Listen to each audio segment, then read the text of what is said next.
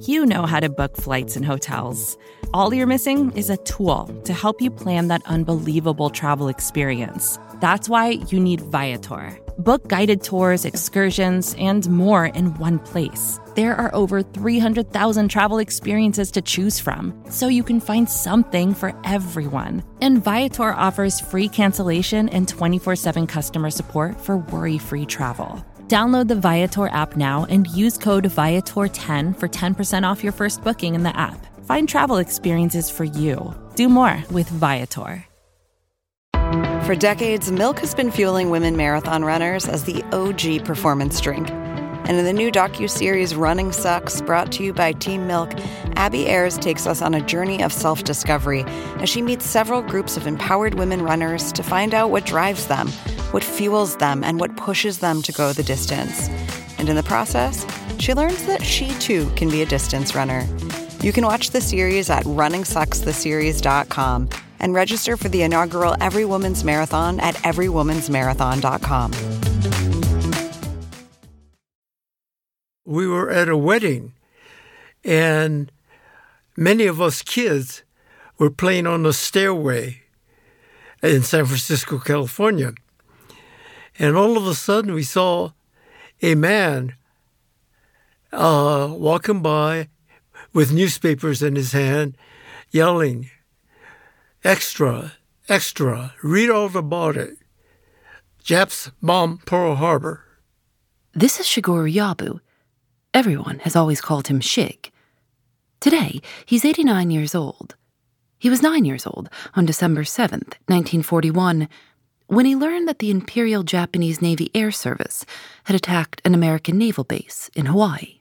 We didn't know where Pearl Harbor was. We didn't know what the situation was.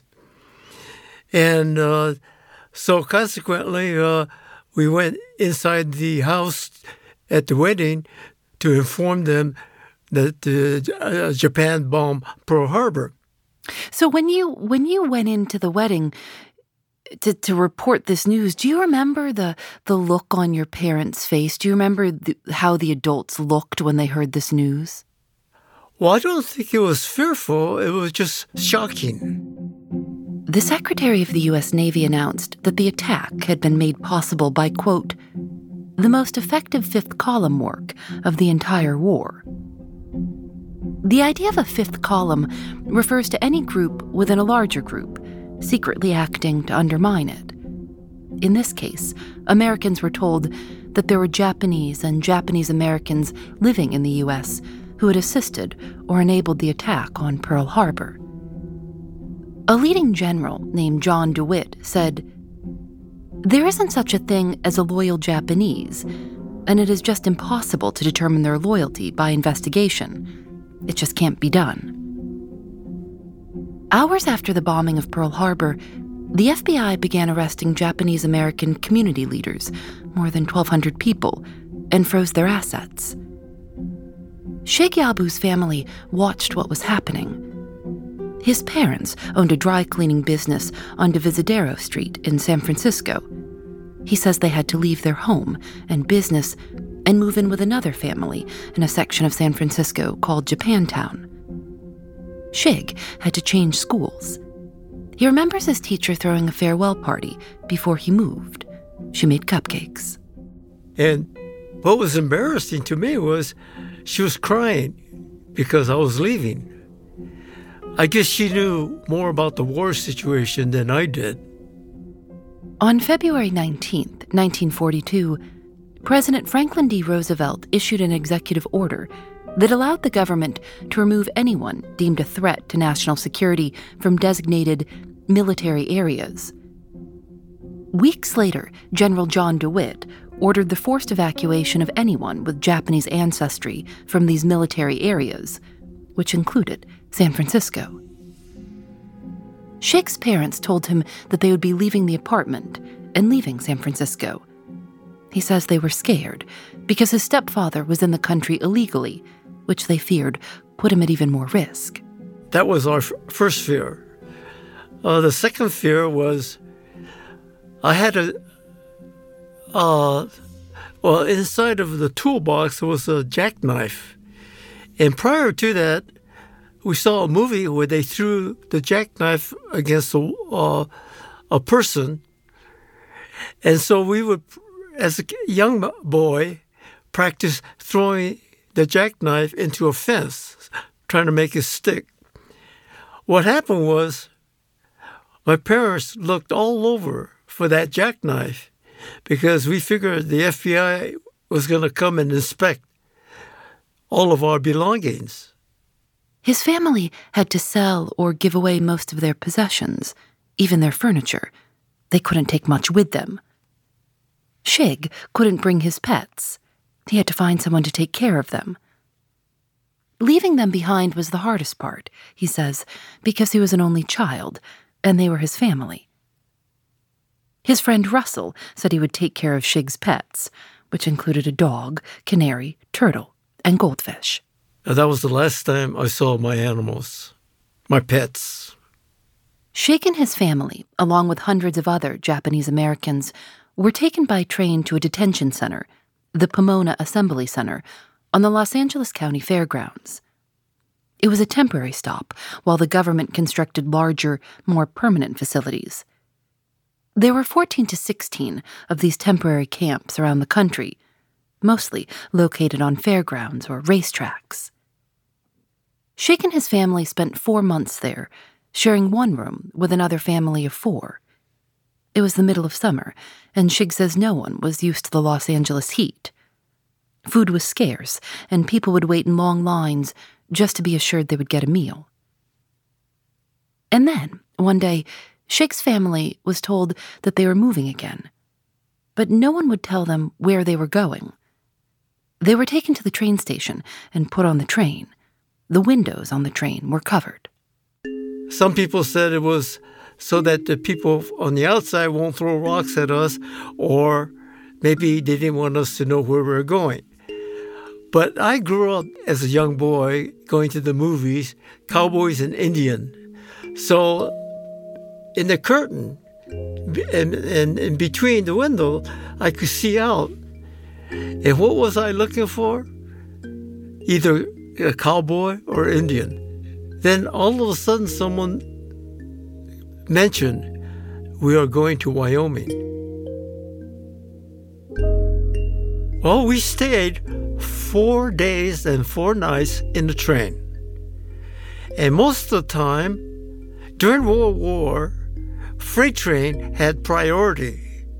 So we had to stay on the side track until that freight train went by. So the train, the freight train, we may have to wait an hour or more, and that's why it took us four days and four nights. And uh, and I remember we stopped at Billings, Montana. It was a group of boys and girls maybe around 10 or 12 of them. We told the boys and girls, come on over, talk to us. Instead, they walked backwards a couple steps. Fear. They probably never seen so many Japanese in their lives. Shig and his parents were taken to an internment camp that was called the Heart Mountain Relocation Center. It was in the upper west corner of Wyoming, not far from Yellowstone. It was over 700 acres.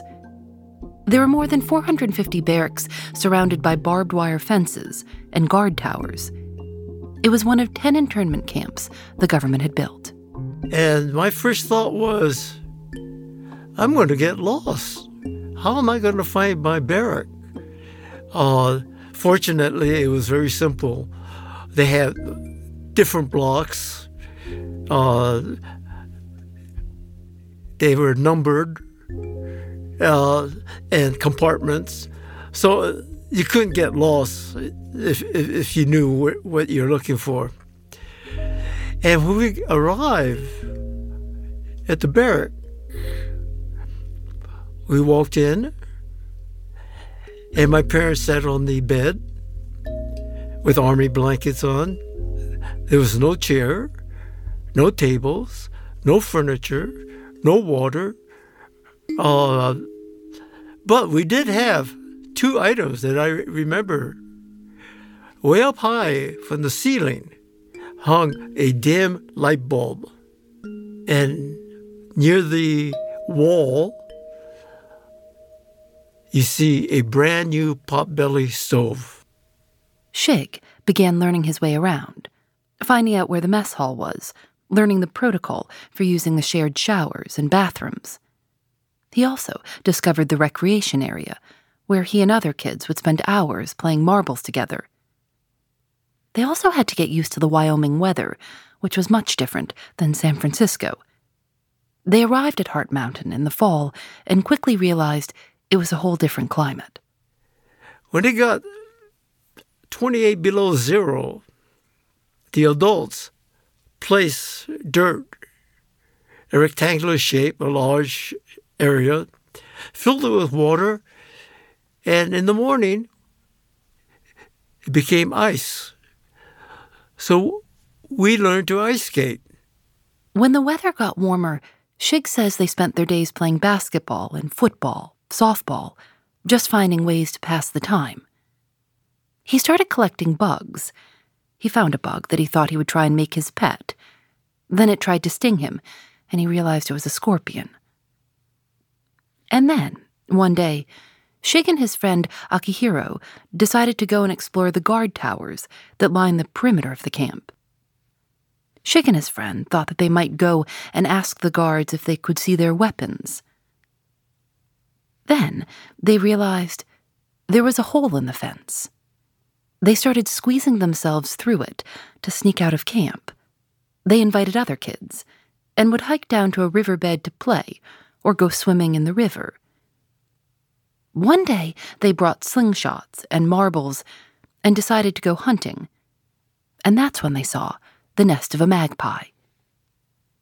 Magpies are pretty birds.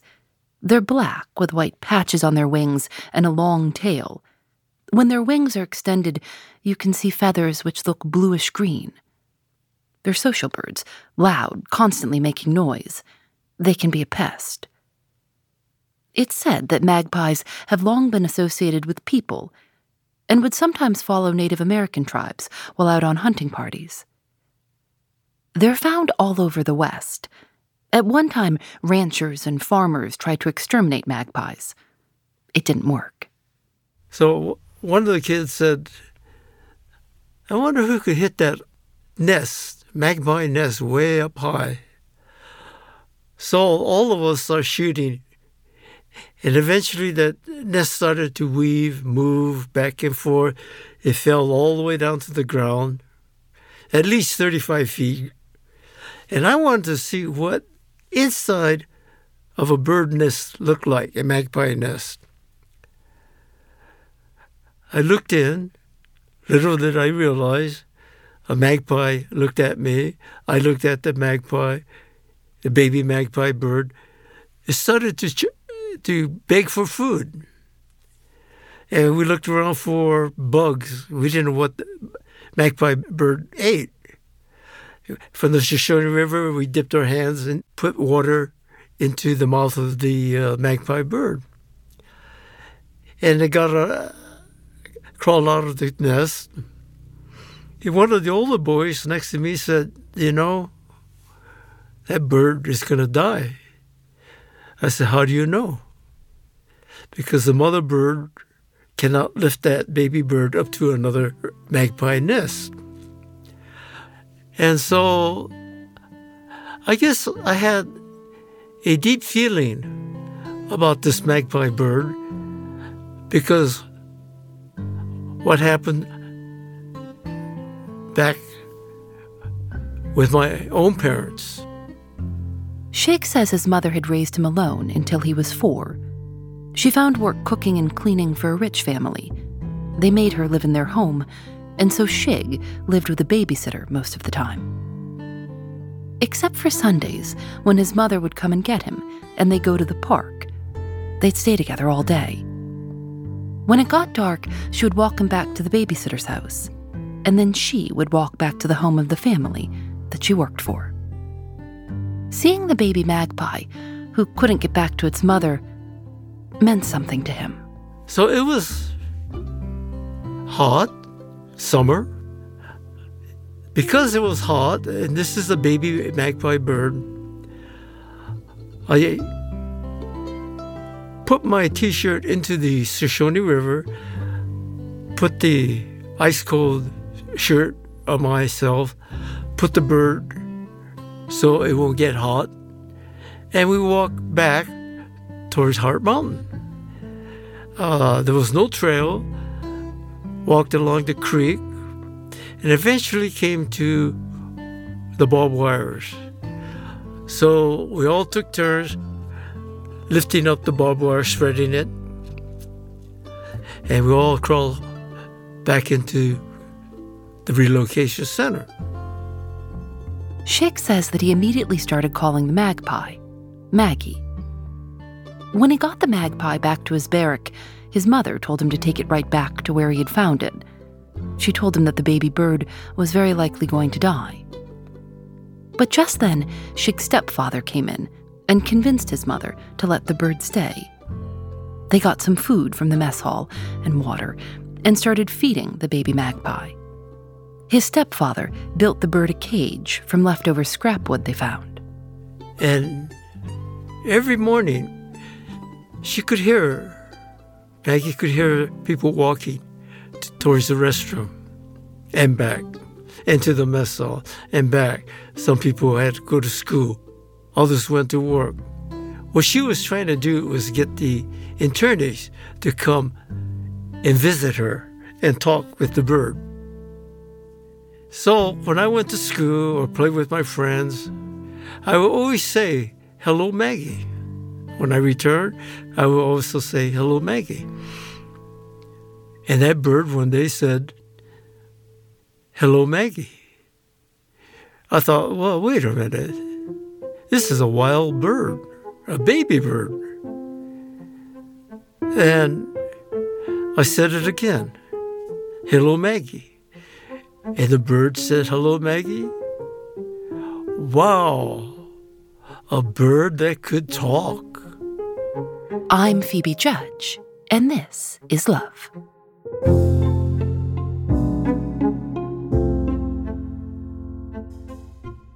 There were over 10,000 people incarcerated at the Heart Mountain internment camp. And Shig says that very quickly, word started spreading about this talking bird. People started visiting their barrack to come and see if it was actually true. So that bird got all kinds of people of all ages visiting. And Maggie really enjoyed having visitors. They would say, Come on, Maggie. And Maggie would say, Come on, Maggie. My mother, she didn't work. And each day she would say, What you doing? And Maggie would say, What you doing? And the two sounded like they were fighting, arguing. Uh, I didn't understand what they were yelling about, screaming at each, each other. But years later, I found out both Maggie and my mother were the best of friends. At the beginning, I, I would open the, the cage door, place my hand, and the natural instinct of a bird is to peck, protect themselves. I didn't mind. I got attention from the bird. The bird got attention from me. Then I got thinking. I remember in San Francisco with a dog. I pet the dog's head, top of the head, and loved it. And I said, Well, this is a bird. I'm going to pet the bird on the head, not knowing what it's going to do, other than possibly peck my hands again. When I use my finger, pet the bird's head, that magpie head leaned backwards, her pupils disappeared, it was completely white, and enjoyed being petted. And now, with my fist, that bird jumped on my fist, walked up my arms all the way to my shoulder, and we looked at each other eye to eye. Wow. Just that little petting, a little attention, a little affection, a little uh, meant a lot to that bird. It meant a lot to me. Maggie wasn't Shig's only pet. He also had a toad, a lizard, and a salamander. He started an ant farm. There was a dog that Maggie liked two barracks over, and his friend Arthur kept a rattlesnake. His neighbor next door had two pigeons. Maggie began spending more time outside of the barracks on the arm of Shig or sitting next to his mother. The bird learned to mimic just about anything that she heard. Shig says she especially liked listening to teenagers whistling. And one of the things they did was whistle short, simple tunes. And Maggie learned these little simple short tunes. But her favorite tune was the wolf call. Maggie began imitating the teenage boys who would whistle after girls as they walked by. And all of a sudden, this lovely girl will stop and look around to see if she knew that boy or guy whistling. She will never find that person because it was a bird in that cage whistling that wolf call. And of course, my mother would laugh because uh, how many people will figure out it was a bird that could do a wolf call? The adults, especially the seniors, will come by, and usually a lady, a Japanese lady, elderly, when they laugh, they put their hands on their mouth and, not very loud, softly will laugh. Maggie will imitate the exact laughter. Well, that lady was not only amused, but shocked. She would burst out laughing. And guess what? Maggie did the same loud and clear laughter. But what was amazing was two elderly Japanese ladies sitting on the stairway talking in Japanese, and they both laughed, covering their mouths. Maggie would go between the two ladies, and it would sound like there was three Japanese ladies laughing, uh, talking in Japanese and laughing, talking in Japanese and laughing. And we would laugh because if we didn't look, we assumed that there was three Japanese ladies. No, two Japanese ladies, one magpie bird. Shig says that eventually Maggie would move freely around the camp, stopping at tables to watch people play marbles, which she would try to steal, or visiting the barrack where the dog lived. And she knew that it wasn't where she lived. But a man would come by and say, Come on, Maggie, follow me. I'll take you back to where you belong. And the two will talk back and forth. And immediately when she saw the barrack where she lived, she could identify, she knew she was home. Every single day, my stepfather, my mother, myself, neighbors, uh, people visiting, they all felt a connection with this bird. And I believe the bird enjoy company. Likewise, the people that saw Maggie enjoyed. And I didn't realize this. After leaving camp, until their death, my parents talked about Maggie their entire life.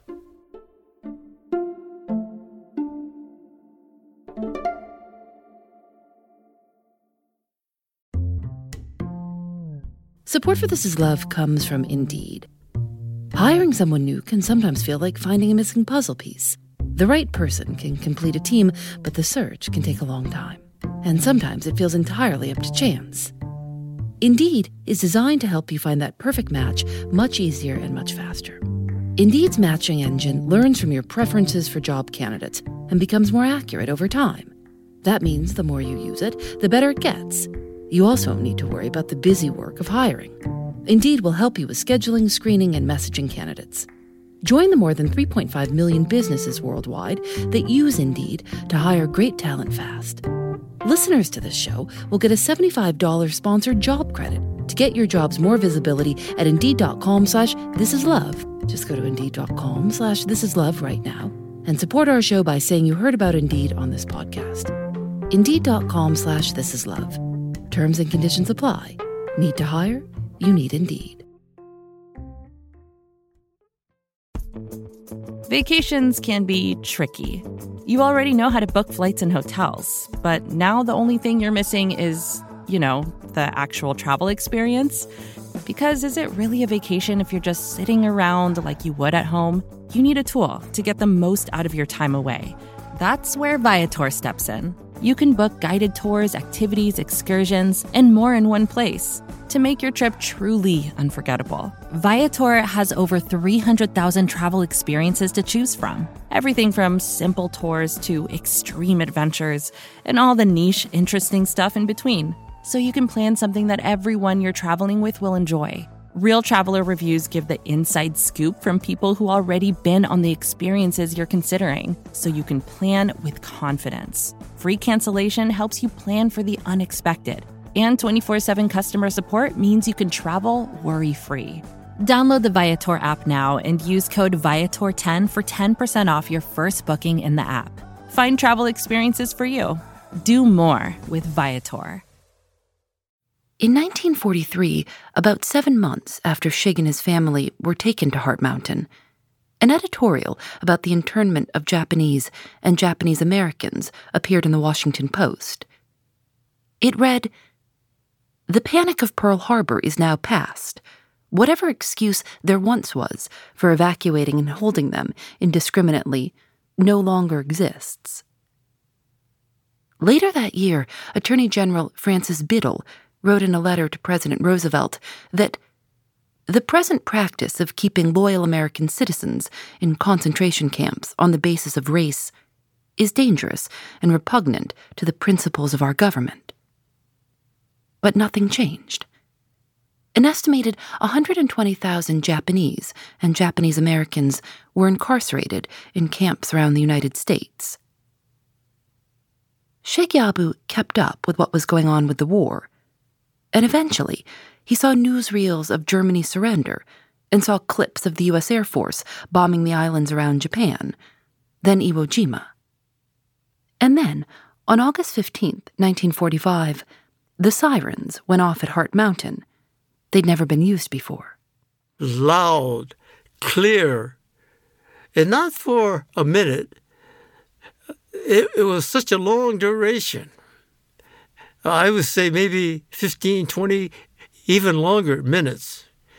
And we were outside playing basketball, and when we heard the siren, we lay down on the dirt ground hard.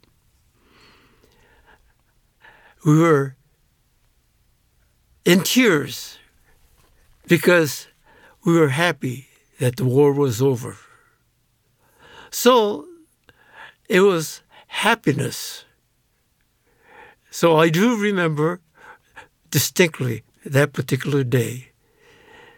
And the WRA said, We encourage all the internees to leave as soon as possible. Each person will receive a $25 check, a free transportation on the railroad, on the train, to any railroad station in the United States.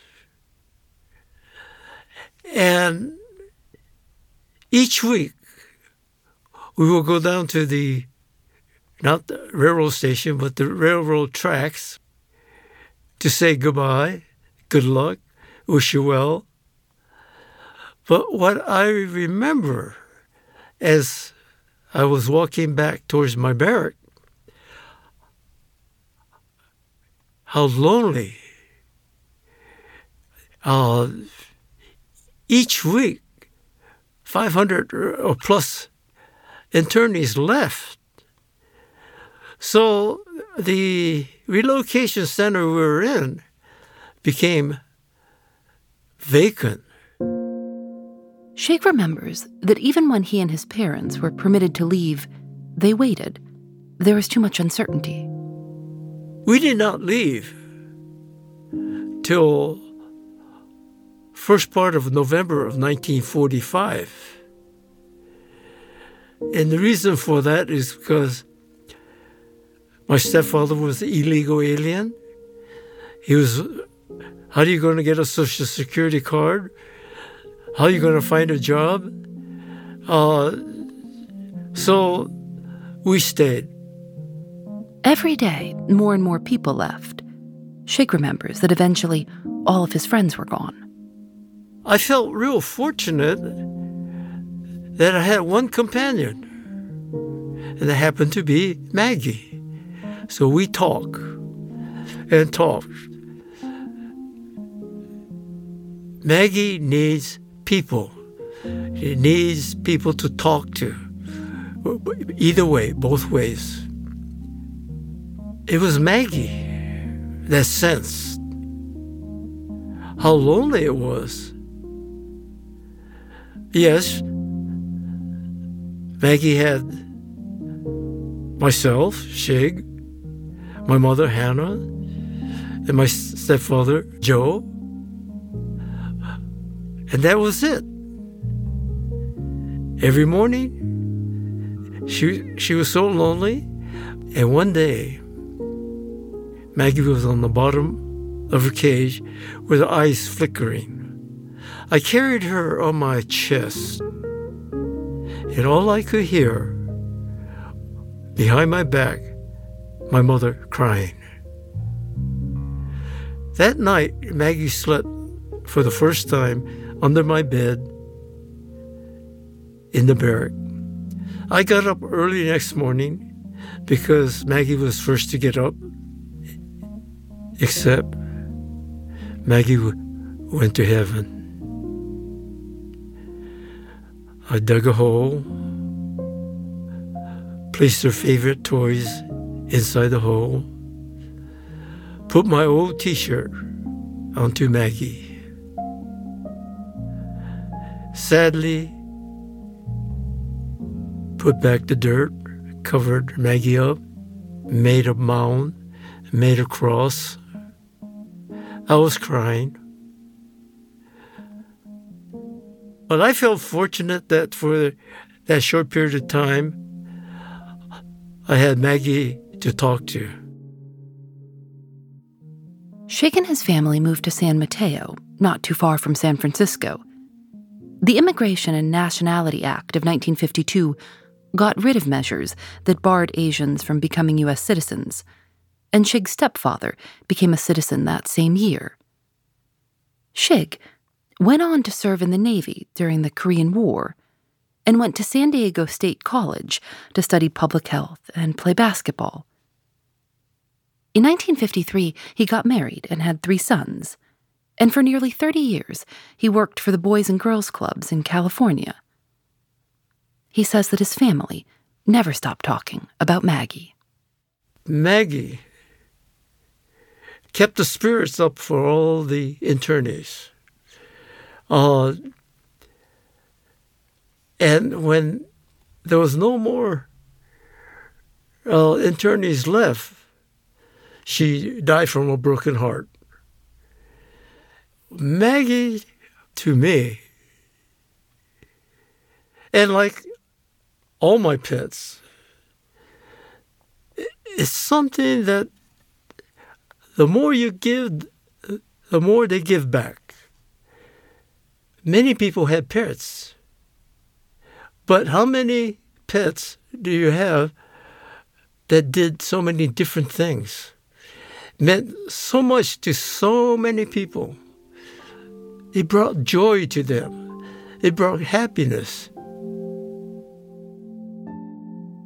In 1983, a government report concluded that not a single documented act of espionage, sabotage, or fifth column activity was committed by an American citizen of Japanese ancestry or by a resident Japanese alien on the West Coast.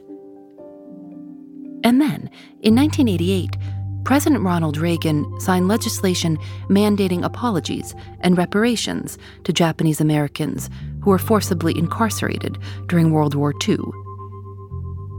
Shig says he's been back to Heart Mountain 17 times or so.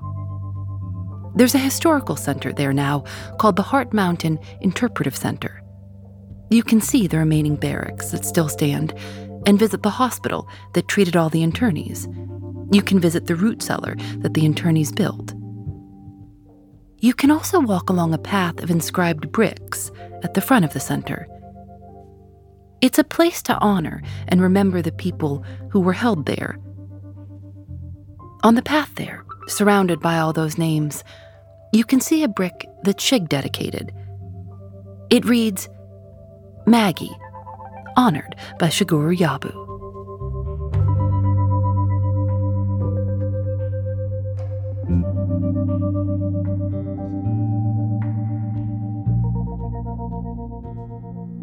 This Is Love is created by Lauren Spohr and me. Nadia Wilson is our senior producer. Susanna Robertson is our producer. Engineering by Russ Henry. Audio mix by Michael Raphael, Johnny Vince Evans, and Rob Byers of Final Final V2.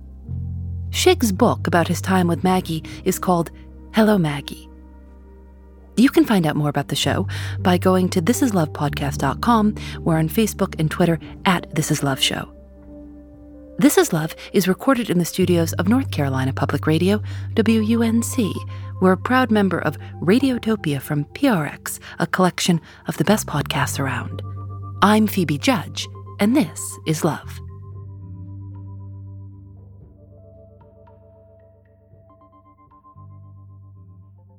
Radiotopia from PRX. Why do you run? Why does anyone? I always thought that runners loved running, and that's not the case. Most runners hate running, but they choose to do it. In the new docu-series Running Socks brought to you by Team Milk, Abby Ayres learns why women runners everywhere are driven to go the distance. It really is about taking my power back and proving myself wrong. Team Milk is about fueling women's performance and helping them along their marathon journeys. You can sign up now for the inaugural Every Woman's Marathon taking place in Savannah, Georgia on November 16th, 2024. Learn more and register at everywomansmarathon.com. More to dos, less time, and an infinite number of tools to keep track of. Sometimes doing business has never felt harder, but you don't need a miracle to hit your goals. You can just use HubSpot because their all in one customer platform can make growing your business infinitely easier.